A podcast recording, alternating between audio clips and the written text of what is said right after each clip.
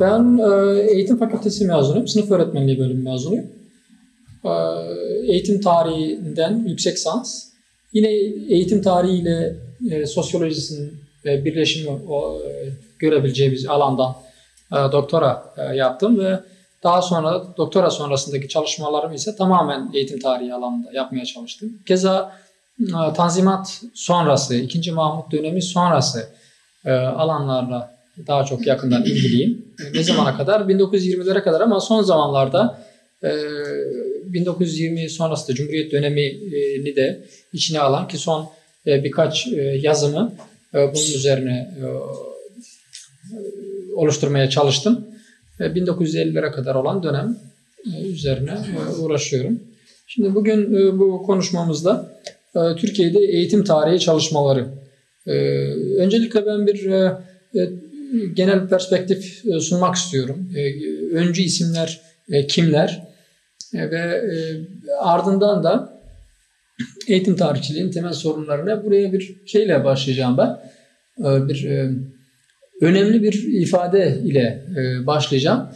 E, Faik Reşit Unat e, aslında e, genel Türk tarihçiliğinin önemli isimlerinden birisi. Yaptığı bir takım e, sefaretname transkripsiyonları, e, ondan sonra bu ahit işte anlaşmalarla ilgili e, çalışmaları ile ilgili genel Türk tarihinin önemli bir ismi.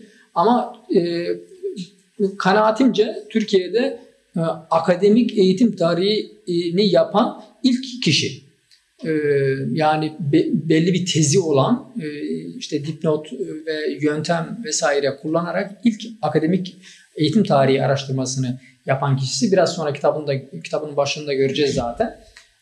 Bu kitabının başında burada gördüğümüz bir ifadeye yer veriyor ön sözünde arkadaşlar.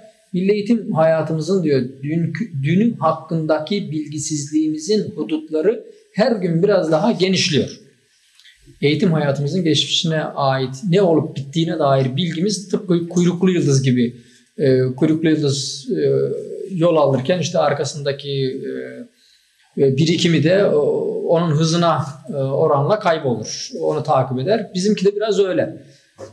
Ve sonra devam ediyor bugün henüz elimizde imkanlar var iken yapamadığımız işlerin yani eğitim tarihimizin geçmişiyle ilgili ne olup bittiğini eğer biz yapamazsak yarın yabancılar tarafından bu işler yapılacak veya e, yanlış açılardan yorumlan onların da yanlış açılardan yorumlandığını görmenin en az mahcubiyeti altında bulunmak icap edecektir. E, bu e, ifade 1964. E, hocanın e, Türkiye'de Türk Milli Eğitim Sistemi'nin gelişmesine tarihi bir bakış adlı bir kitabı var. Tek cilt. Bu bir yazıyor üzerinde muhtemelen hoca ikincisini de hazırlıyor ama ömrü vefa etmiyor. 1964'te vefat ediyor. Dolayısıyla tek cilt olarak kalıyor. Ama bu ifadenin ben yarıdan daha fazla bir kehanet gibi olduğunu düşünüyorum. Nitekim e, bugün eğitim tarihimizle ilgili e, ciddi çalışmaların e, yerli araştırmacılar tarafından Türkiye'yi taşıyacak ölçüde yapıldığını söylemekte biraz güç. Şimdi bunların bir takım örneklerine biraz sonra değinmek isterim. Şimdi Türkiye'de eğitim tarihçiliği nasıl başladı? Önce isimleri kimler? Hızlıca bunları bir tanıyalım. Bir defa e, bizde eğitim tarihi e, adında e, bir kitap e, olarak görebileceğimiz kanaatimce ilk çalışma Musa Kazım Efendi'nin bu Osmanlıca olarak e, burada gördüğünüz şu e, Hükemai Cihan ve Talim Terbiye Tarihi e, hukemayı cihan, cihanın hukeması yani buradaki hakimlerden kasıt filozoflar. Dolayısıyla bu bir e, tarihin en eski dönemlerinden günümüze kadar gelen e büyük alimlerinin ki e, eski çağlara doğru gittikçe bu filozoflar oluyor. Aristo'dan vesaire başlıyor. E, burada e, Türk ve İslam dünyasının eğitim tarihiyle ilgili bir şey yok ama belli başlı filozofların, alimlerin, mütefekkirlikler, mütefekkirlerin eğitim görüşlerini bir araya getirmiş. Musa Kazım'ı duymuş olabilirsiniz. Belki bu meşhur bir Şeyhülislam Musa Kazım Efendi var. Bu değil. Bu eğitimci bir e, isim. Bunun başka pek çok eğitimle ilgili kitapları da var. Üzerinde hiçbir akademik çalışma yok maalesef. E, işte başka eserleri var. Bir, bir, bir buçuk sayfalık kadar bir e, biyografisi var elimizde Sicilli Osmani'den e, olan. Bunun hakkında başka bir şey bilmiyoruz ama bu kitap e, e, bunu yok. E, ya günümüz harflerine e, e, transkripsiyonu yok. Yani transkribe edilecek çok da bir değerli içerik olduğunu zannetmiyorum ama bir e, eğitim, e, talim, terbiye tarihi isimli bir kitap olması bakımından 1327 e, değil mi? Tarih kaç oluyor? 1911. 329 13 olduğuna göre 1911 o civar. Bundan sonra biz yine eğitim tarihi ile ilgili mesela hemen benim transkribe ettiğim ama eğitim tarihi değil bu eğitim bilimine giriş kitabı ama Mustafa Satı bizim eğitim tarihimizde önemli bir adam. Bunun bir takım makaleleri var.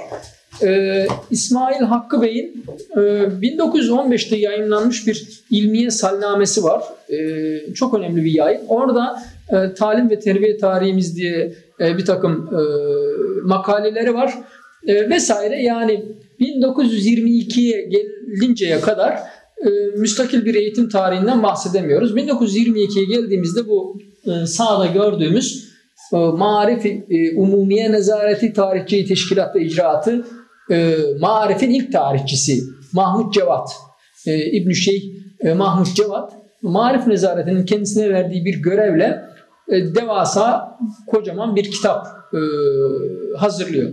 Yalnız kitap bir e, bugünün şartlarında bir eğitim tarihi değil, e, İkinci Mahmut ile başlayan 1824'te o bildiğimiz bir ilk, ilk öğretim e, zorunluluk e, yönetmeliği diyelim ya da ikinci Mahmut'un bir fermanı var. Onunla başlayan ve 1922'ye kadar eğitimle ilgili nizamnameler, e, yönergeler, e, kanunnameler, kanunlar vesaire bir takım resmi metinleri toplayan bir e, eski tabirle tedvin ya da e, bugün bir derleme. Ee, ama e, bugün eğitim tarihiyle kim ne yapmak istiyorsa ciddi olarak bu bir başucu kitabı. Mutlaka buna değinmek durumunda. Yani bundan daha gerisi yok çünkü. E, bilebildiğimiz kadarıyla e, bu aralıktaki bütün önemli metinleri bir araya getiriyor. E, tarih 1922. Cumhuriyet henüz e, kurulmamış. E, Ardından ise biliyorsunuz e, çeşitli e, inkılaplar var ve bu inkılaplarda geçmişi bir e, en azından Osmanlı'yı bir paranteze alma hikayesi var. Özellikle 1931 32'den sonraki tarih inkılabı ve öğretilecek olan tarihin içeriği konusunda bir tartışma ya ne diyelim yeni bir boyut var. Ve biz bu burada ee, Osmanlı eğitim tarihinin, Osmanlı eğitimcilerinin çok dikkate alınmadığını göreceğiz ve ama bu arada e, öğretmen okullarında pedagoji tarihi diye bir ders var. Bu pedagoji tarihi dersi e, Osmanlı son döneminden ya Abdülhamit döneminden itibaren olan bir ders. Bu dersin içeriğinde, pedagoji tarihi dersinin içeriğinde yerli herhangi bir isime yer verilmiyor. Ya diyelim ki bir Mevlana'nın bir e, e, diyelim bir ya da alaka alay yazarının e, eğitim görüşlerine yer verilmiyor. E, tamamen batılı e, insanların, e, filozofların eserleri ki bunun e, bunlardan birisi e, Halil Fikret Kanat, e, bir diğeri de önemli eğitim tarihçilerinden Nafi Atuf Kansu. Nafi Atuf Kansu'nun bir de Türkiye Marif Tarihi diye 1900, biri 1929'da e, biri 1932'de e, olmak üzere e, iki ciltlik küçük kitap bunlar 150 sayfa civarında küçük boy iki kitabı var. Yine bunlar da bir analiz ve bir değerlendirmeden ziyade bir derleme niteliğinde ve biraz da 1930'ların psikolojisini yansıtıyor. Ardından Şimdi bu, bu ders Abdülhamit'ten beri var ama ya, kitabı Evet. zaman yok. Evet, evet, evet, evet. Ee, ve içerik e, pedagoji tarihi dersinin içeriğinde tamamen antik Yunan filozoflarından Orta Çağ Avrupa filozoflarının hayat hikayeleri ve öğretim ilkeleri, görüşleri anlatılıyor.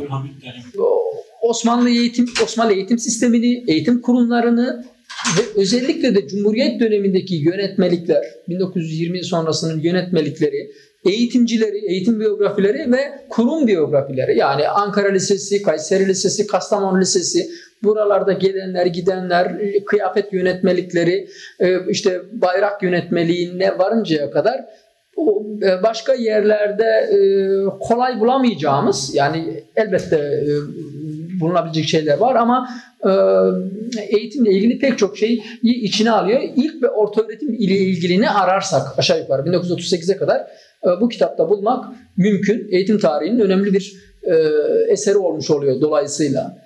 Ardından ise 1942'ye geldiğimiz zaman e, aslında vilayet mektupçusu yani bugün bugün tam olarak herhalde vali e, valinin sekreteri mi olur vilayet mektupçusu hocam? E, vilayetin e, e, valinin valinin yanında özel kalem olarak falan çalışan bir memur e, Os, e, Osman Ergin, Osman Nuri Ergin. Osman Nuri Ergin'in 5 ciltlik e, Türk Marif Tarihi e, yayınlanıyor. E, 1938'lerden itibaren bunun hazırlığı çok önceden başlıyor ama 1942'ye geldiğimiz zaman bugün hala e, daha iyisinin e, en azından daha hacimlisinin e, olmadığını bildiğimiz bir eser. E, hepimizin ekmek teknesi diyebiliriz e, bu anlamda. E, yayınlanıyor. E, tabii bu eser de e,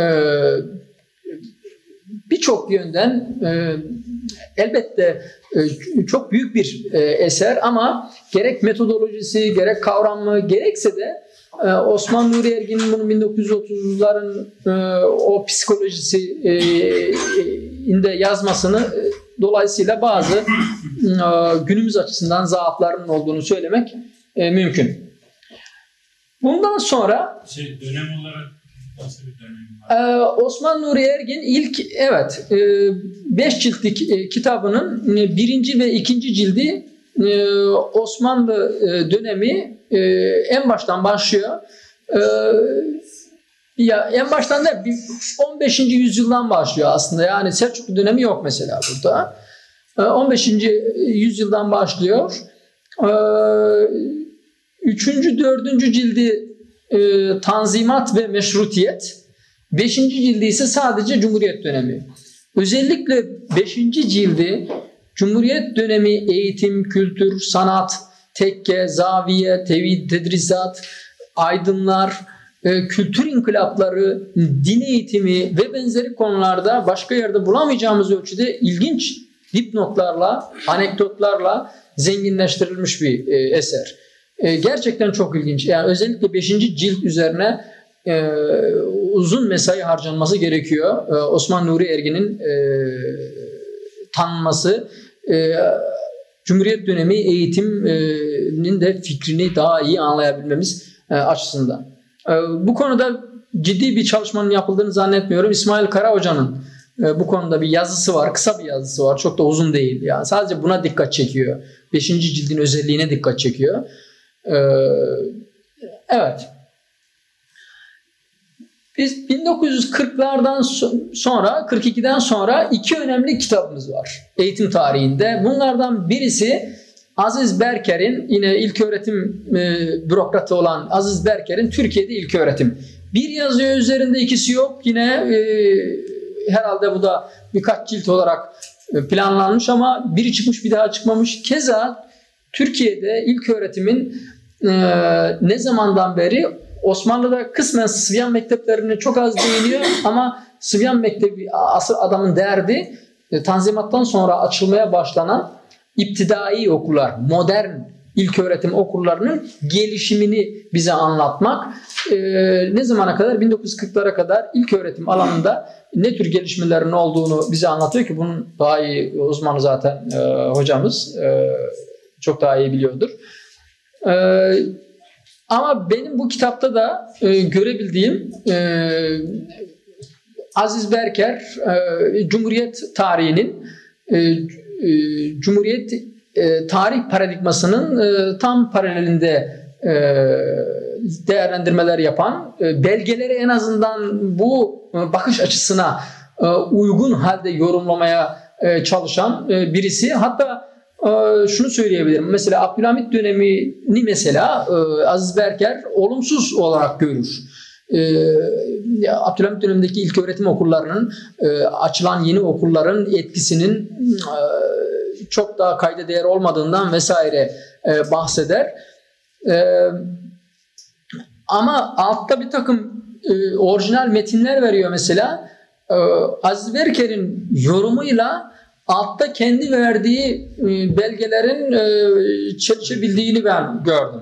E, yani biraz da aceleyle muhtemelen hazırlanmış ki bunu da yapmayacak bir hoca ama yanındaki kitap ise her nedense çok dikkat çekmemiş ama eğitim tarihinin yine en azından Osman Ergin'in kitabı kadar önemli bir kitap. 800 sayfa civarında bir kitap. Türkiye Cumhuriyeti Milli Eğitimi Kuruluşlar ve Tarihçiler Nevzat Ayaz. Yine Hasan Ali İcöl'in e, direktifiyle başlanmış bir proje 1942'de ve 6 yıl sürmüş adam bunu yazmak için. Bu da çok ilginç. E, 1940 e, yani kitabın baş taraflarıyla son taraflarındaki kavramsal kullanım bile bayağı bir değişmiş. Çünkü biz 1940'lardan itibaren çok yoğun bir dil reformuna e, tabi tutulmuş bir toplumuz.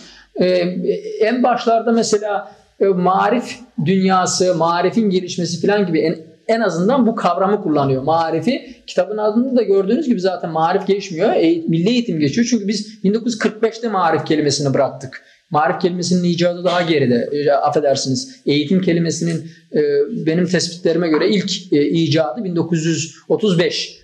E, belki gerisi var bilmiyorum. Ben bugüne kadar bulamadım ama kitapta e, e, 1945'e kadar ki gelişmelerde marif kelimesini kullanıyor. Daha sonrası için eğitim kelimesini kullanıyor. Her neyse ama e, eğitim dünyasının e, nasıl olduğuna dair, ne tür aşamalardan geçtiğine dair hem tarihsel bir perspektif hem de güncel bir yorum olması bakımından bu eser önemli. Şimdiye kadar geçtiğimiz kitapların hemen hemen hepsi e, akademi dışında bürokratların ve e, konuya meraklı insanların yaptığı işler. E, ya da bir proje olarak yapılmış şey.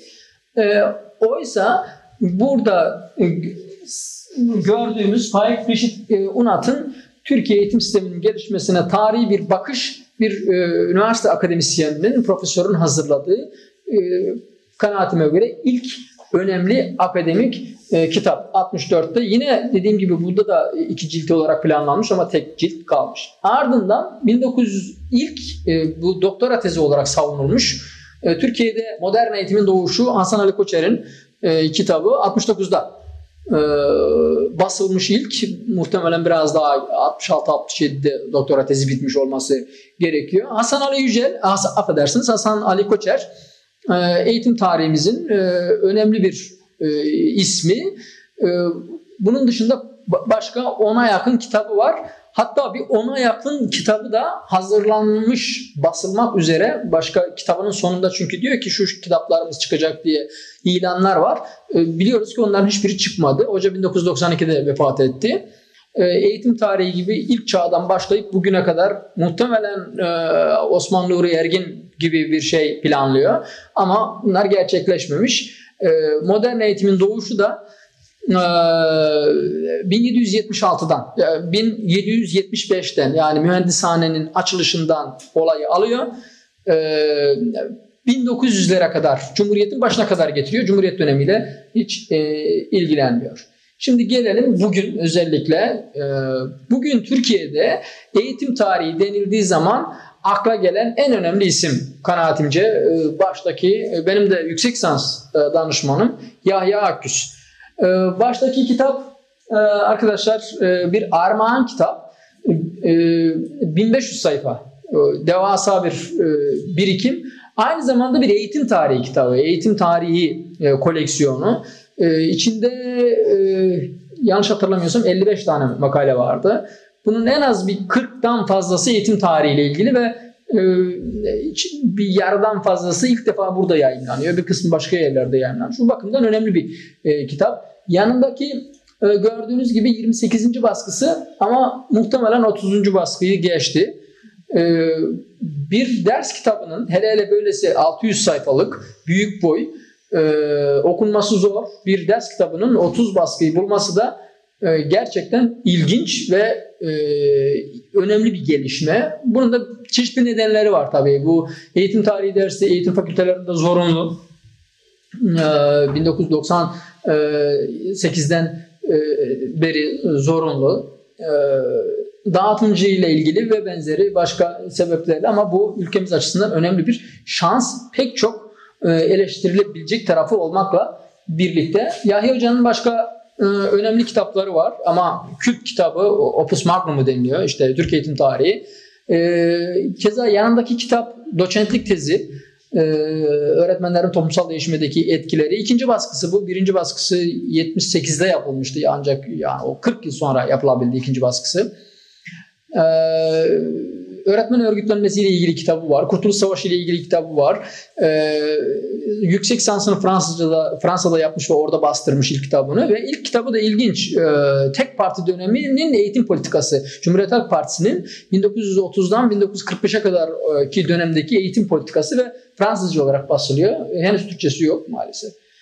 Ee, yine günümüzdeki e, eğitim e, tarihçiliğinin önemli bir ismi e, Cahit Binbaşıoğlu e, köy enstitülerinin e, yetiştirdiği isimlerden birisi Cahit Binbaşıoğlu da. En önemli iki e, eseri bu burada gördüğümüz Türk eğitim tarihi ve Türk eğitim düşüncesinin tarihi ama e, Cahit Bey e, e, iki sene önce vefat etti.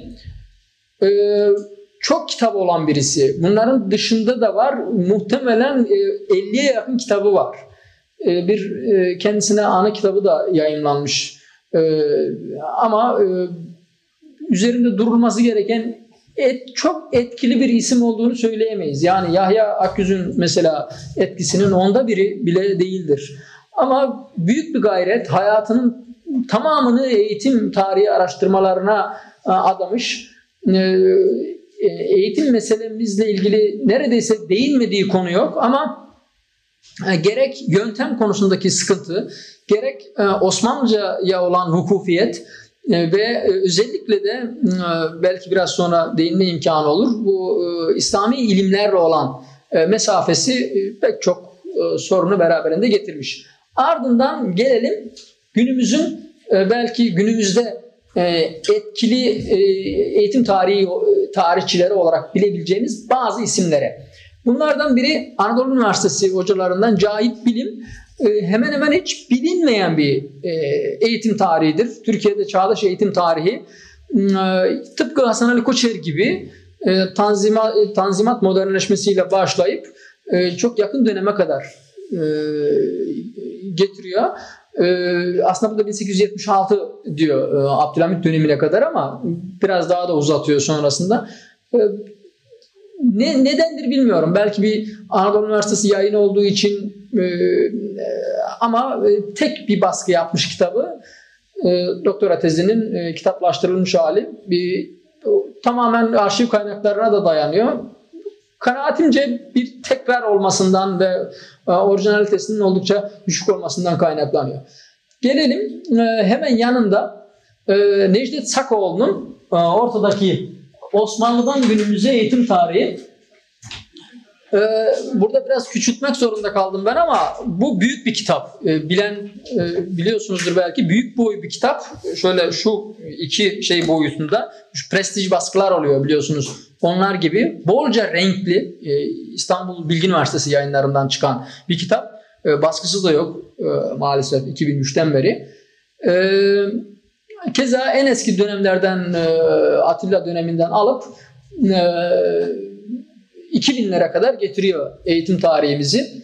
E, bol renkli, bol belge, bol çizelge e, ile okuması e, kolay, ilgi çekici bir kitap. E, ama e, içeriğine ben girmeyeceğim çünkü bu bizim en azından sunumumuzu aşıyor.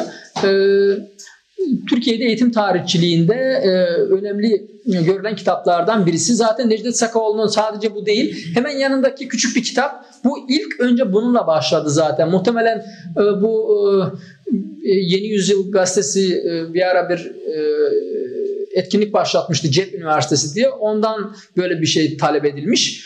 E, 1993 olması lazım bu. Ee, sonra hoca bunu geliştiriyor.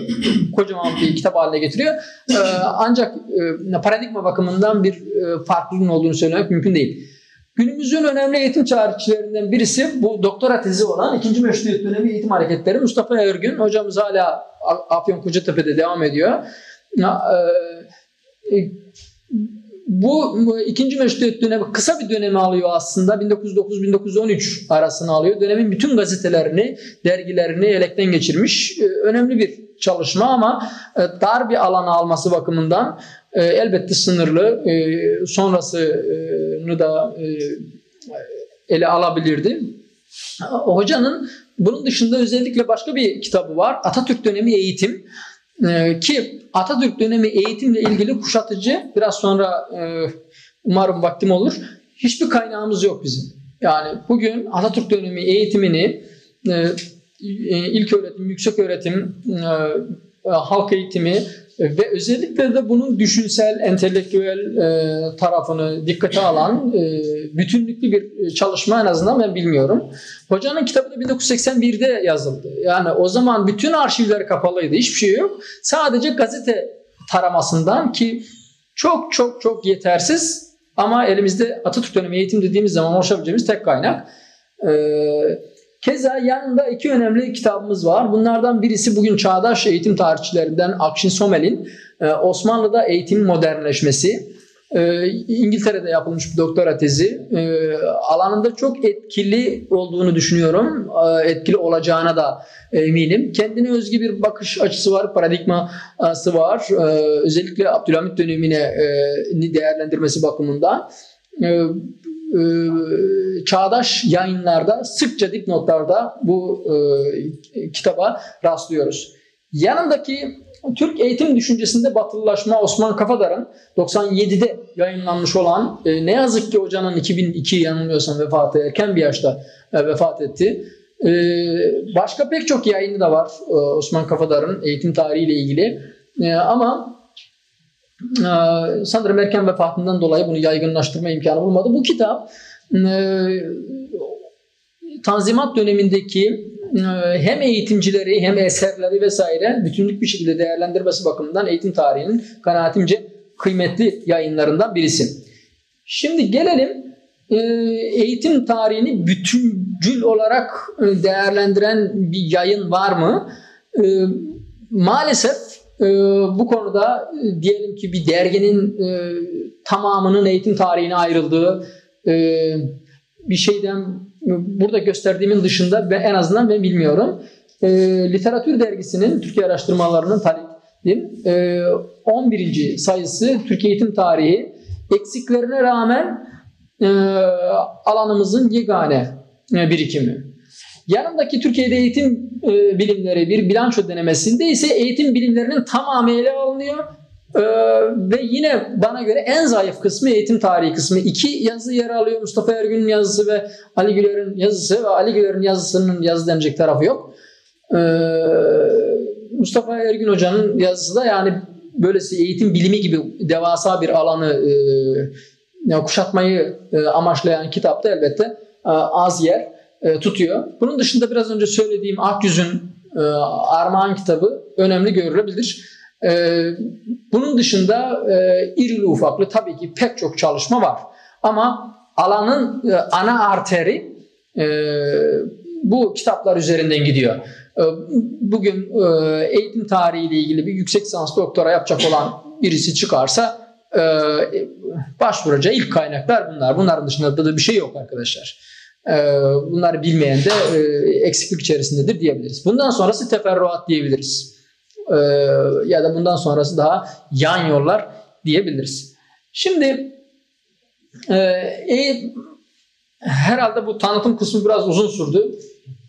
Ben başlık başlık olarak ee, şimdi eğitim tarihi yazımcılığında bazı temel sorunları mümkün olduğu kadar e, kısaltmayı düşünüyorum. Bunlardan birisi e, Türkiye'de eğitim tarihi e, neden oldukça zayıf, neden oldukça müşterisi az? Bunun birinci sebebi eğitim fakültelerinde öğretim elemanı yetiştirme ve eğitim tarihi çalıştıracak bir bölümün e, e, yeterli donanıma sahip olarak bulunmaması. E, eğitim bilimlerinin altında biz e, teşkilatlanmış bulunuyoruz. E, eğitim programlarının içerisinde ve eğitim tarihi tabiatı gereği tarih bilgisini gerekli kılıyor.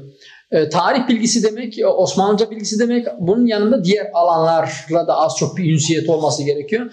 Oysa eğitim fakülteleri, ben de bir eğitim fakültesi mezunuyum ama entelektüel seviye bakımından diğer fakülteler içerisinde sanırım en düşüğü. Ee, öğrencilerimiz, e, öğrencilerimizin e, KPSS'yi kazanmak dışında e, pek bir hedefi yok. Bu da onların tarihe, sosyolojiye, edebiyata, sanata, siyasete, dine, hukuka ve benzeri alanlara ilgisini neredeyse bitirmiş gibi gözüküyor. Bu hiç bunlara ilgi duymuyor. Dolayısıyla da bu donanımda bir öğrenci daha sonra yüksek lisans yapmaya başlasa sıfırdan başlıyor. Sıfırdan bir yüksek lisansa başlamak da mesafeyi kapatmak için kolay kolay yetmiyor. Osmanlıca öğrenemiyor. lisans bitiren öğrencilerimizin tarih bilgisi ilkokuldaki en basit e, konuları anlatacak düzeyde. Cumhuriyet 1923'te kurulmuştur. Atatürk 1938'de ölmüştür. Bu, bu düzeyde yani bu, bu, bu düzeyin üzerine de lisansüstü çalışma yapmak biraz zor. Lisansta insan belli bir ölçüde alt bazı şeyleri bilmesi gerekiyor. Bu bir. İkincisi e, diğer fakültelerde de var. E, eğitim fakültelerinde başka alanlardan diyelim ki hadi eğitim fakültesi bu şekilde öğrenci e, yetiştiremiyor. E, başka fakülteden gelebilir. İlahiyat fakültesinden gelebilir, tarihten gelebilir, siyaset biliminden gelebilir. Maalesef buna da fakültelerin biliyorsunuz bir bölüm fetişizmi var ve kendi bölümlerinin dışındaki insanlara kolay kolay geçit vermiyorlar. Yani adam geliyor diyelim ki tarih bölümünde ben diyor burada yüksek lisans yapacağım. Sen niye tarihte yapmıyorsun? Sen niye psikolojide yapmıyorsun? Sen niye siyaset biliminde yapmıyorsun? Yani eğitim programlarında ne işin var? Gibi böyle bir tazir ile e, karşılaşılıyor. E, bu da e, aslında çok iyi bir etkileşim olacak olan bir ilahiyatçının, bir tarihçinin, bir sosyoloğun eğitim fakültesinde lisansüstü çalışma yapması kadar verimli, anlamlı bir şey olamaz oysa. Böylesi bir şey var.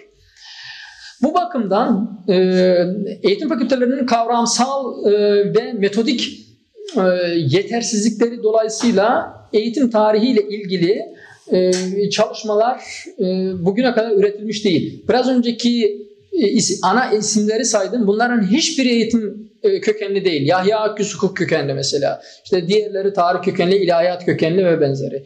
Bugün de e, eğitim tarihimize yönelik kıymetli çalışmalar büyük ölçüde siyaset bilimi, tarih, ilahiyat ve benzeri alanlardan geliyor. Hocam işte tarih bölümünde Akşin Somel'den bahsettiğim siyaset biliminde. Ondan sonra Osman Kafadar vardı felsefe bölümünden. E, keza başka diyelim ki medrese tarihi ile ilgili bütün çalışmalar büyük ölçüde ilahiyat fakültelerinden çıkıyor. E, bu çalışmalar olsun yani nereden çıkarsa çıksın e, ne zararı var? Problem yok. Ancak bunun şöyle bir sınırlaması var. Bir, e, bu alanlarda çalışmalar yapılıyor. Diyelim ki bir arkadaşımız siyaset biliminde e, e, örneğin e, yine İstanbul Siyasal'da e, Güven Gürkan diye bir arkadaş e, Cumhuriyet e, Cumhuriyet'in e, Cumhuriyet'in e, çocuk Cumhuriyet döneminde çocukluğun politik inşası diye önemli bir e, tez e, yazdı ve İstanbul Bilgi Üniversitesi'nde yayınlandı bu. E, siyaset biliminde ama bu arkadaşın daha sonraki çalışmalar artık tamamen siyaset bilimine kaymış durumda. Şu anda eğitim tarihiyle hiçbir şey ilgilenmiyor. Keza yine e, e, ikinci meşruiyet dönemi paramiliter gençlik ve paramiliter eğitimle ilgili bir tez yapıldı yine İstanbul Siyasal'da. Yine bunu yapan arkadaş da doktorasından sonra tamamen kendi alanına, siyaset biliminin güncel geleneksel konularına yoğunlan, yoğunlaşmış bir durumda. Yani doktorasından sonra artık e, eğitimle ilişkisini kesiyor. Hemen hemen pek çok kişide bu böyle. E, onlarca örneği sayabiliriz. Böyle bir tarafı var. Neden o? İkincisi, şunu da söyleyeyim hocam. İkincisi bu yayınlar eğitim fakültelerinin dışında olduğu için eğitim fakültelerinde bu yayınların neredeyse esamesi okunmuyor. Kimse e, bunu yani yönetimden, başka yerlerden bilmiyor bunu. Alakasız görüyor. Bu da o eserlerin e, tanınmamasına, kullanılmamasına, etkili olmamasına vesaire neden e, oluyor. Muhtemelen pra- pragmatik bir şey. Yani e, sorunuz nedeni e, arkadaş diyor ki ben siyaset biliminde iyiyim ve siyaset bilimi doçenti olacağım. Oysa bu yaptığım konu bir doktora e, ve eğitim konusu e, ileride sıkıntıya düşerim diyor muhtemelen. Yani tamamen Türkiye'nin e, akademik e, teşkilatlanmasıyla ilgili bir şey. E, yakında katıldığım bir doktora yeterlilik sınavında doğrudan şu soruldu. Yani siz doçentliği hangi alanda alacaksınız? Daha çocuk şeye giriyor. Doktora yeterliliğe giriyor. Yani hangi alanda alırsın yani da adam neyi hesap ediyor? E, 10 yıl sonrasını diyor sen hesap etmelisin şimdi. Ona göre diyor yol çiz. E, yani yaptığımız iş değerli olsun da hangi şeyde olursa olsun ya bu çok önemli bir şey olmasa e, gerek. E, böylesi bir önemli problem e, var. E, aşağı yukarı burada anlatmak istediğim şeyler e, bunlar. Hocam burada bir şey söyledim ya ben tam yapılanmayı bilmiyorum da eğitim fakültelerinde nasıl bir eğitim tarih kürsüsü ayrıca var mı acaba? Hayır işte eğitim program e, eğitim programları ve öğretim diye eğitim bilimleri bölümümüz var. Eğitim bilimleri bölümünün altında alt bilim dalları var. Bu bilim dallarından birisi eğitim yönetimi ve denetimi, bir diğeri eğitim programları ve öğretim, bir diğeri rehberlik psikolojik danışma bölümü. Başka halk eğitimi, e, BÖTE gibi bölümler de var.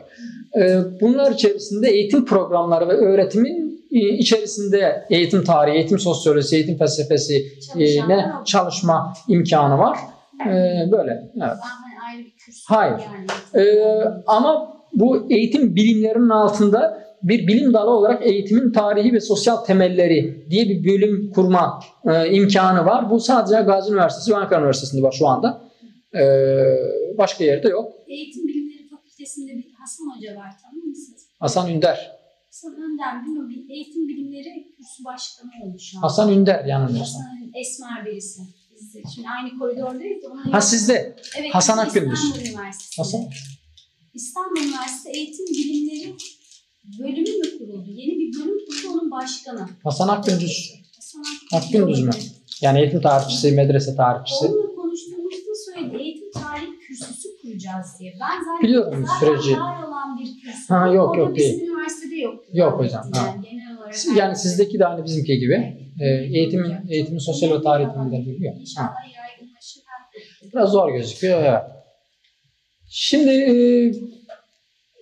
ikinci olarak e, belki temel sorun olarak e, bu e, alanın önemli meselelerinden birisi yöntem meselesi.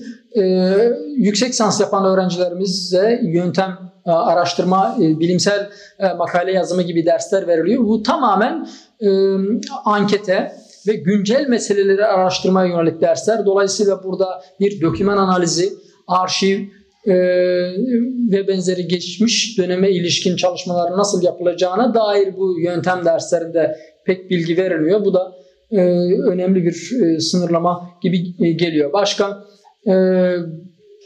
arşiv e, ve boğulma ya da arşiv e, tarihçiliğine biraz sonra tekrar değineyim. Keza yani farklı metotların öğretilmemesi, farklı farklı konuların da çalışılabileceğini, eğitim denildiği zaman sadece öğretmen öğrenci görüşleri, müdürlerin görüşleri, öğrencilerin görüşleri, öğrencilere anket, müdürlere anket değil. Eğitim dünyamızın aslında çok farklı e, eserlerinin, kaynaklarının, sorunlarının, materyallerinin olduğunu e, bilmek e, bu da e, öğretilmeli. Mesela e, sadece e,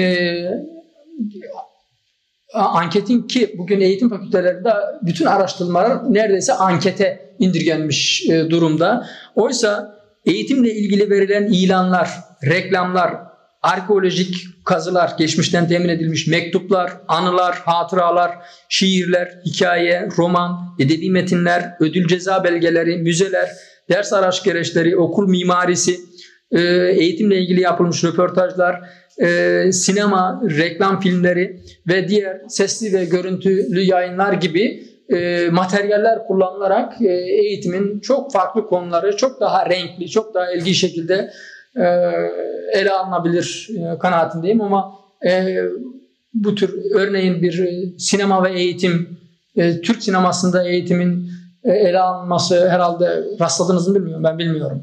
Hocam, Var mı? din eğitimiyle ilgili var. eğitimi- bir sempozyum da yapıldı. Ee, dini o, o oradaki motivasyon da sinema ve dinle ilgili. Yani e, eğitim mesela e, Türk sinemasında öğretmen karakterinin nasıl sunulduğuna dair falan var mı bilmiyorum. Ben şimdi Oradaki ana motivasyon din. din tabii. Ee, İlem'in yaptığı şey neydi? Ee, değerler eğitiminin yaptığı şeyin biliyorum. Ben şimdi hocam bizim lisans çalışmaları kongresine bir özet gönderdim ama ben Beyaz Perde diye, Beyaz Perde, Perde'de İdaresi Öğretmen Grubu'nda analizi diye. Güzel. Ben de film seçtim kendim. Hani bu esnada literatüre de baktım ne var diye. Ya bireysel belki göze çarp gözümüze çarpmayan şeyler vardır ama bunun daha e, belirgin bir şekilde yapılması ya sadece sinema değil ama yani dediğim başka bir sürü şey E, mektuplardan tutun da e, ilanlara, reklamlara E, biz e, son 20-30 yıldır bir dershane e, şeyi geçirdik tecrübesi E, ele avuca gelir bir yayın var mı mesela bu konuda? E, bildiğim kadarıyla yok. E, Evet. e, bu konuya izninizle çok fazla değinmeyeceğim. Oldukça uzun ve e, anlanması ve anlatmasının da zor olduğu bir konu. E, e, eğitim tarihi çalışmalarında klasik tarih anlayışı üzerinden bir deneme yapmak oysa 1930'lardan itibaren e, tarihin e, olaylar üzerinden değil olgular üzerinden anlaşılabileceğini anlatan bir akım e, var ve Türkiye'de bunun geniş bir temsilci kesimi var ama bizim eğitim fakültesinde ve eğitim tarihçiliğinde bu çok bilinen bir e, şey e, değil. E, keza e,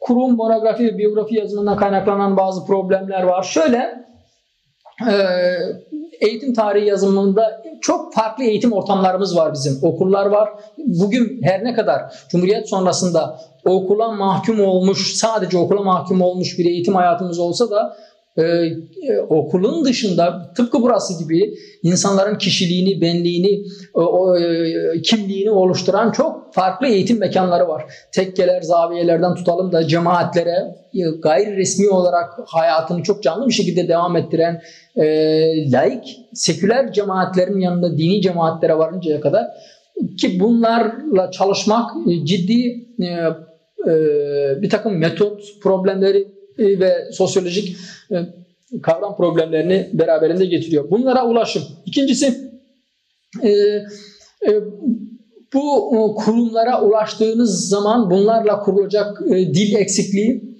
e, ve bu kur, e, okulun dışındaki e, kurumları araştırmaya kalktığınız zaman yeterli kaynaklara ulaşım. Çünkü bunların hiçbirinde doğru düzgün e, kütüphane yok, e, arşivleri yok e, kişisel arşivleri kullanmak oldukça e, problemli. Son olarak yine aynı bununla ilgili e, eğitim tarihi denildiği zaman sadece sanki Türkiye'de Türk Türklerin Türk kimliğinin diyelim kurduğu okullar anlaşılıyor. Oysa devasa bir azınlık ve yabancı okul geçmişimiz var ve bunlar üzerine çalışmakta çok güç. Çünkü e, bunlarla çalışmak özel izinler gerektiriyor. E, bireysel ilişkiler gerektiriyor. Yani Fener Rum Okulu'na gittiğiniz zaman eğer kişisel bir e, irtibatınız yoksa sizin okulun e, kütüphanesine girmeniz, arşivine girmeniz mümkün değil. İtimat etmiyorlar.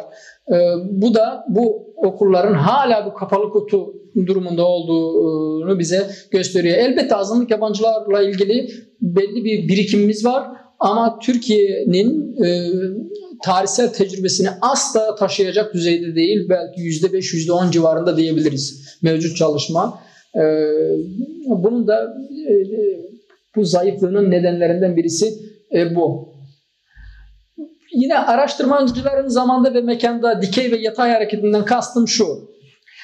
Ee, herhangi bir konuyu diyelim ki Darül Muallimini e, ya da ikinci meşrutiyet döneminde kadınların eğitimini, e, işte İnönü döneminde ilk öğretimi çalışırken e, burada araştırmacının e, hem o dönemin diğer konularını bilmesi. Yani İnönü dönemini biz eğer bir araştırma konusu edineceksek çok iyi bir siyaset bilimi de bilmemiz gerekiyor. 1940 ve 50 arasındaki İkinci Dünya Savaşı'nı, ekonomik sıkıntıları, e, dönemin laiklik politikalarını, keza bunun yanında belli bir düzeyde sosyoloji e, ve benzeri diğer e, alanları da az çok bilmeliyiz ki o dönemdeki ilk öğretim politikalarını anlayabilelim, algılayabilelim. Aksi halde eğitim siyasetten, dinden e, bağımsız, e, mücerret bir alan değil. E, araştırmacıların e, iyi bir dönem bilgisi ve aynı zamanda da derinlemesine sadece 1900 acaba biz İnönü dönemi ilk öğretimini araştırırken 1940-50 arasını bilsek yeter mi? Hayır. Bunun, için en azından e, 1910'lara kadar inmek gerekiyor. Yani köy enstitülerini araştıracak bir arkadaş 1912-13'te başlayan köy için eğitim, e, köylüler için eğitim Eyüp Sabri Bey, ondan sonra Ethem Nejat Bey e, gibi Yeni Fikir gibi bir dergi çıkıyor Makedonya'da. Bu dergileri bilmeden e, bir arka plan oluşturmadan nasıl gelecek? 1926'da çıkan Köy Muallim Mektebi, 1936'daki Eğitmen Okulu ki ondan sonra köy enstitülerine gelecek. Yani bir yatay alanda bilgi genişliği aynı zamanda bir dikey bilgi derinliğinin olması gerekiyor ki bu da farklı alanlara ilgiyle olabilecek bir şey. Eğitim fakültelerinin bu konuda ciddi eksikliğinin olduğunu söylemek mümkün. Keza bizdeki bilim paradigması önemli bir problem teşkil ettiğini söylemekte yarar var. Ülkemizin hakim üniversitelerdeki hakim bilim paradigmasının büyük ölçüde ben 19. yüzyılın sonundaki bilim paradigmasının devam olduğu kanaatindeyim. Nedir bu? Bilim her şeyin üstünde, her şeyin fevkinde ve her türlü meselelerimizi çözecek bir anahtar. Bu 19. yüzyılın sonundaki scientist bilimci, aynı zamanda e, materyalist e, ve pozitivist e, bilim felsefesinin e, yansıması. Biz bundan çok da henüz kurtulmuş değiliz. Bilim e, elbette önemli bir araç, önemli bir bilgi alanı ama bilimin yanında işte sezginin, dinin, geleneğin ve benzeri diğer e, ufkumuzu açı sanatın, insan melekelerini geliştirecek diğer alanları en az bilim kadar önemsemeden e, günümüzü anlayacak, açıklayacak e, eserler vücuda getirmek zordur diye düşünüyorum. Ötekileri ve kırılmalardan kastettiğim bu ulus devlet paradigması ve kendimizin dışındaki bütün toplumları bir düşman öteki olarak kabul etmek bunun üzerine e, yazılmış tarih. E, e, bundan çok henüz bu tarih paradigmasını aşmış bulunmuyoruz. Aşırı milliyetçi, üniter yapıyı savunucu bir tarih yazım yaklaşımımız var. Bu özellikle ülke öğretim programlarında fazlasıyla yer alıyor. Teleolojik yaklaşım araştırmacıların ilk orta öğretimden aldığı ideolojik besin ee, daha sonra yapılacak oldukları çalışmalarda onlara bir e, arka plan sunuyor ve e, yani bir inanç tesis ediyor.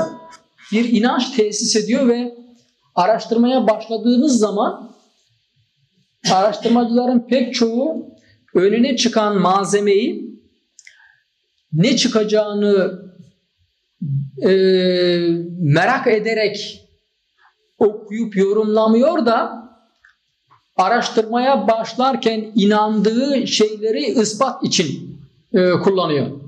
Yani bir anlamda inandığı bir şey var, elde ettiği belgelere onu söyletmeye çalışıyor. Buna teleolojik yaklaşım e, diyoruz ki bu daha e, pek çok e, eserin ilk sayfalarında e, kendini gösteriyor.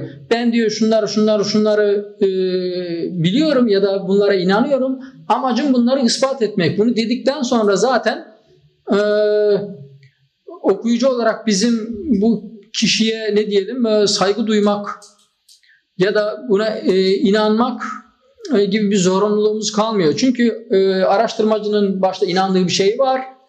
Bulduğu her şeyi e, ona rapt ediyor. Bu yanlış bir şey. Nitekim e, biz e, araştırmaya başlarken evet e, varsayımlarımız var. Yani bizim varsayımlarımız şunlar diyoruz. Ama araştırma bittikten sonra bütün bu varsayımların tersi de ortaya çıkabiliyor. E, dolayısıyla da e, bu araştırma yazılırken e, bu paradoksa dikkat etmek gerekiyor. Teoloji, teleolojik yaklaşık dediğimiz şey bu.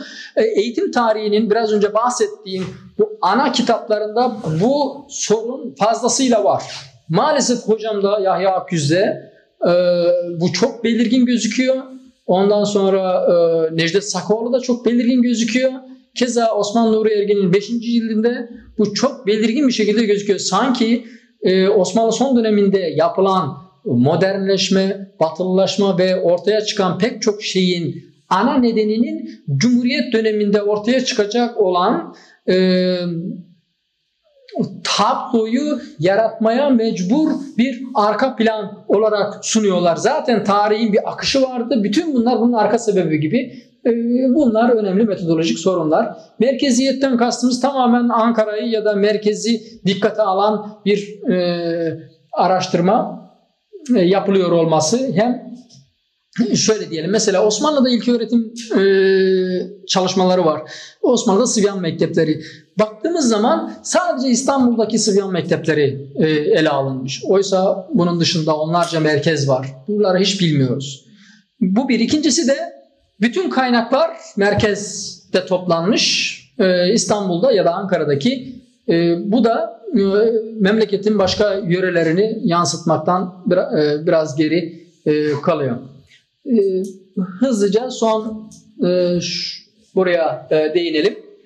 Türkiye eğitim şöyle aslında ben konuyu burada bitireyim. Bundan sonra başlıklarımız var. Yani Türkiye eğitim tarihinde hangi konular ne düzeyde çalışılmış ya da çalışılmayı bekliyor ya da ne var? Örneğin Osmanlı öncesi Türkiye eğitim tarihi ne kadar çalışılmış, ne var? Merak ederseniz bunları konuşabiliriz ama bundan sonra e, yazdığım başlıkların e, araştırılmaya muhtaç. E, bu konular üzerinde bolca e, arşiv ya da arşiv dışı materyallerle ürünler üret, e, üretilebilecek mevzular olduğunu söylemekle yetineyim ben. Ee, mesela Osmanlı öncesi eğitim tarihi ile ilgili bildiklerimiz 1930'ların psikolojisiyle üretilmiş bir avuç metinden başka bir şey yok ortalıkta. Ee,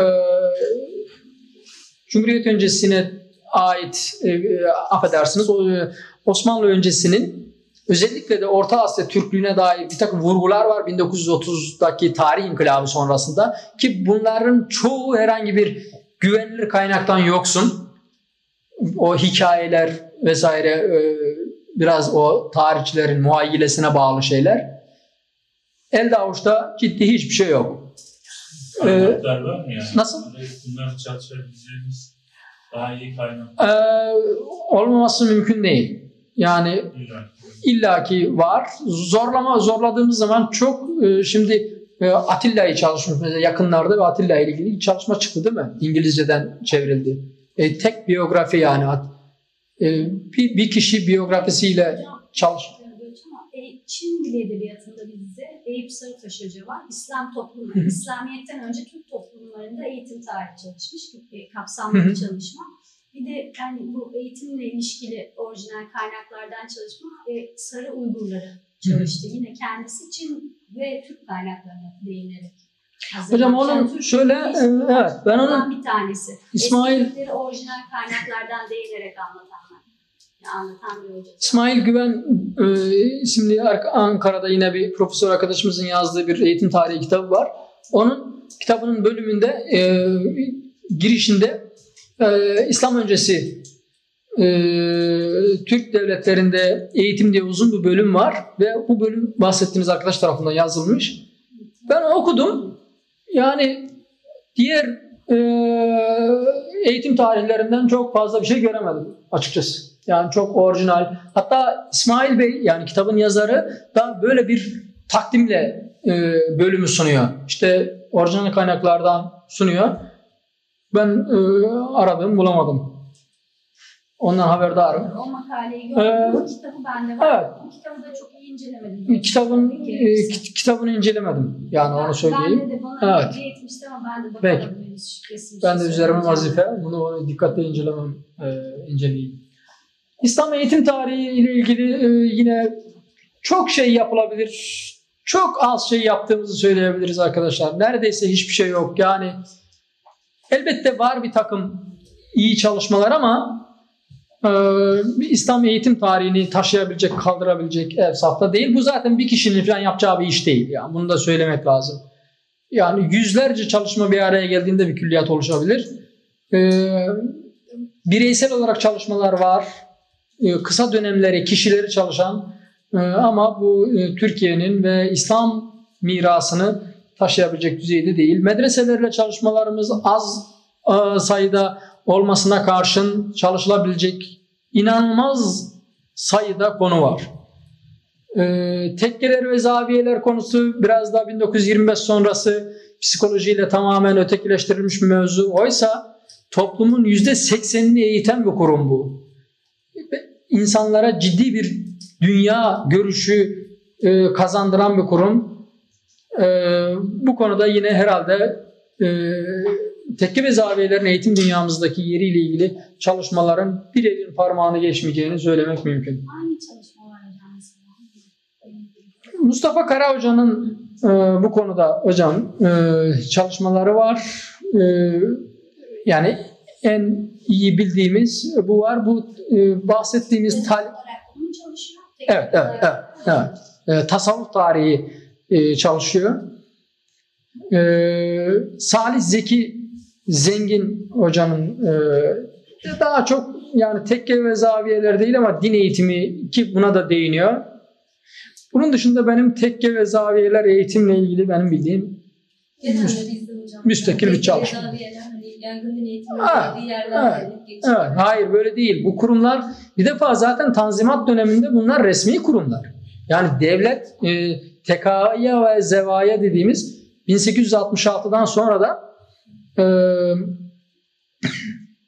e, meşayih e, e, hayır E, bu şeyhlerin efendim Şeyhül Meşayih.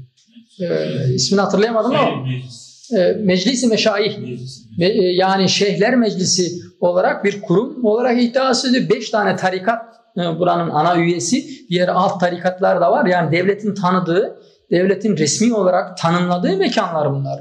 E, 1925'e kadar. E, bu öyle e, kısa şeylerle geçiştirilecek bir mevzu değil. Sıvyan mektepleri keza e, var bir takım çalışmalar ama son derece yetersiz ve 19. yüzyılı ele alıyor. 19. yüzyıl gerisinde bilgilerimiz çok az. Oysa seyahatnamelerden, bir takım sicil kayıtlarından, mahkeme kayıtlarından ki bu e, biliyorsunuz e, sürekli yayınlanıyor bolca farklı konularda. Bütün bunlardan değerlemelerle ilginç şeyler çıkabilir. E, Herhalde bu konularda yayın çok az. Şey Boston'da e, Evet. International e, University of Sarajevo'nun e, bir hocayla tanışmıştım. Orada e, Prizren bölgesindeki Sibyan mektepleri çalışılıyor. Şu anda doktora tezi olarak çalışıyor. Balkanlara da özel olarak bir grup kurmuşlar. Onlarla hani ortak çalışacağız diye söylediler. Evet. Yani e, Mefail Hızlı e, Mefail Hızlı var e, bizde profesör. Onun e, bir takım çalışmaları var ama sadece Bursa ele almış o hocada. Yani Bursa Sıbyan Mektepleri eğitim 16. yüzyılda 17. yüzyılda yani hocanın bütün neredeyse akademik şeyi Bursa Sıbyan Mektepleri ile ilgili. Elbette alana önemli bir değer katıyor ama e, bu Bursa'dan ibaret değil. Yani e, bunun e, onlarca farklı yöresi var ve bu okullar bildiğiniz üzere sivil okullar ve her yerde farklı karakterde e, kendisini gösterebiliyor. vakıf sahiplerine bağlı Evet, olarak evet. değiştiği için Evet. vakfiyelerine bağlı olarak Kesinlikle. ayrı ayrı incelenmesi lazım. Kesinlikle. Onun için çok donanımlı karakterlere ihtiyacımız var. Kesinlikle. Çünkü 14. 15. yüzyıl Osmanlıcası biliyorsunuz çok ağır okullar. Evet. Yani ayrıca Bu diğer e, konular yine bahsettiğimiz matbaa ve okuryazarlıkla ilgili acaba nasıl bir gelişim sağladık? Yani matbaanın bize olan etkisi ne oldu, nasıl oldu, kim ne okudu, ne kadar okudu, hangi kitapları okudu, neden okudu? E, bunlar çok bildiğimiz konular kanaatinde değilim. E, Tanzimat dönemi ders kitapları, e, bu ders kitapları üzerine ciddi incelemeler. Bir iki kitap var yani çok az sayıda kitap var. Son zamanlarda e, ders kitaplarındaki özellikle din ve ahlak vurgusu üzerine bir takım çalışmalar var ve yine dediğim gibi ilahiyatın sağladığı formasyonla bunun üzerine gidiliyor. Yoksa bizim eğitim fakültelerinden bir şey çıkması mümkün değil bu konuda. Keza siyaset biliminde yine özellikle ilk öğretim kitaplarının insanlara sunduğu devlet ilişkisi, itaat ilişkisi üzerine çalış, yapılmış bir iki çalışmadan bahsedebiliriz ama yeterli mi? Hayır. Ee, Abdülhamit dönemi eğitim e, Bayram Kodaman'la başladı biliyorsunuz ilk çalışma 1980 ve Benjamin Fortnan'ın iyi bir kitabı var. Ee, Selim Deringil'in bir bölümü var ama Abdülhamit dönemi eğitimi böyle 2-3 kitapla falan geçiştirilecek bir şey değil. Yani zaten Abdülhamit denildiği zaman ilk akla gelen eğitim modernleşmesi. Ee, seveni sevmeyeni herkes eğitimde muazzam bir gelişmenin olduğunu kabul ediyor. Ee, bunun çok farklı boyutları var. Gerçekten Abdülhamit dönemi iç içe geçmiş paradokslar e, dönemi. Ee, bunu e, çok farklı boyutlarda anlamaya muhtacız. İkinci Meşrutiyet dönemi eğitim reformları, İttihat Terakki mesela bu İttihat Terakki bizim hayatımızın sanırım siyasal e, hayatımızın en önemli partisi. E, bir tek kitap var. İttihat Terakki dönemi eğitim yönetimi diye bir kitap var. E, ve bu da e, orijinal kaynakları çok az kullanmış e, bir kitap. Çok eski, eski de bir kitap. Bunun dışında hiçbir kitap yok. Kim yazmış? E, Halil Aytekin. Atatürk dönemi bahsettim. Mustafa Ergün'ün dışında gazete küpürlerini kullanarak yapılmış bir kitap. Önemli bir kitap. Bunun dışında bir kitabımız yok. Ee, köy enstitüleri belki ilginç gelecek. Köy enstitüleri e- bir öğretmen yetiştirme kurumu olmasına karşın 1940-1948 8 yıllık bir hayatı var. Toplam e, 17-18 bin öğretmen yetişmiş ve muhtemelen 7-800'ün üzerinde kitap olan bir alan. Başka hiçbir kuruma nasip olmuş bir şey değil. Bunun çeşitli nedenleri var. Siyasal, sosyolojik. Ama köy enstitüleriyle ilgili dişe dokunur, e, mümkün olduğu kadar objektif, mümkün olduğu kadar nesnel, bilimsel, metodu olan bir çalışmadan bahsedebilir miyiz acaba Türkçe? Bence bahsedemeyiz. En iyi çalışma Niyazi Berkes'in eşi Fay Kirby'nin 1960 e, 3 yanılmıyorsam yaptığı çalışma var. E, bir yabancı, e, Kanadalı bir kadın. Bunun dışında sürüsüne bereket kitap var, kaynak var bolca. Başka hiçbir kurumun bu kadar bol kaynağı olamaz. Ama bu meseleyi anlayabileceğimiz e, serinlikte, e, soğukkanlılıkta bir kitaptan bahsetmek e, biraz zor. Gerçi çok farklı yönleri de var konunun. Yani köy enstitülerinde müzik eğitimi, köy enstitülerinde işte tarım, e, köy enstitülerinde teknik köy enstitüleri ve siyaset, köy enstitüleri ve ideoloji ve benzeri Tezler ayrı ayrı yapılmış tezler Var. Yani mesela tek bir ama yani bütün bunları birleştirecek evet. bunlar da e, keza e, bizim ülkemizde biz kendimizde hiç bir defa kendimize daha besmele çekemediğimiz için kendimizin dışındaki coğrafya ile ilgili irtibatımız, imkanımız ve birikimimiz yani çok abartı ol- olacak bilmiyorum sıfır desem yani bizim mesela Balkanlardaki devletlerin eğitim tarihiyle ilgili bir bilgimiz, birikimimiz var mı? Yunanistan, Yunanistan e, karşılaştırmalı eğitimlerde karşılaştırmalı eğitimlerde kısa kısa alıyorlar. Evet. Ee, Ee, yani işte e, İtalya'da din eğitimi, e, Paris, e, Fransa'da din eğitimi kısa kısa e, ha, e, kısmen var. Din eğitiminde öyle bir şey var. Genel olarak yani e, biz diyelim ki Mısır eğitimi hakkında bir çalışmamız müstakil. Suriye, Irak, kendi dünyamızın en azından bizi et- bizi ilgilendiren dünya diyelim. Hadi e, Amerika bize uzak ya da Rusya e, uzak diyelim.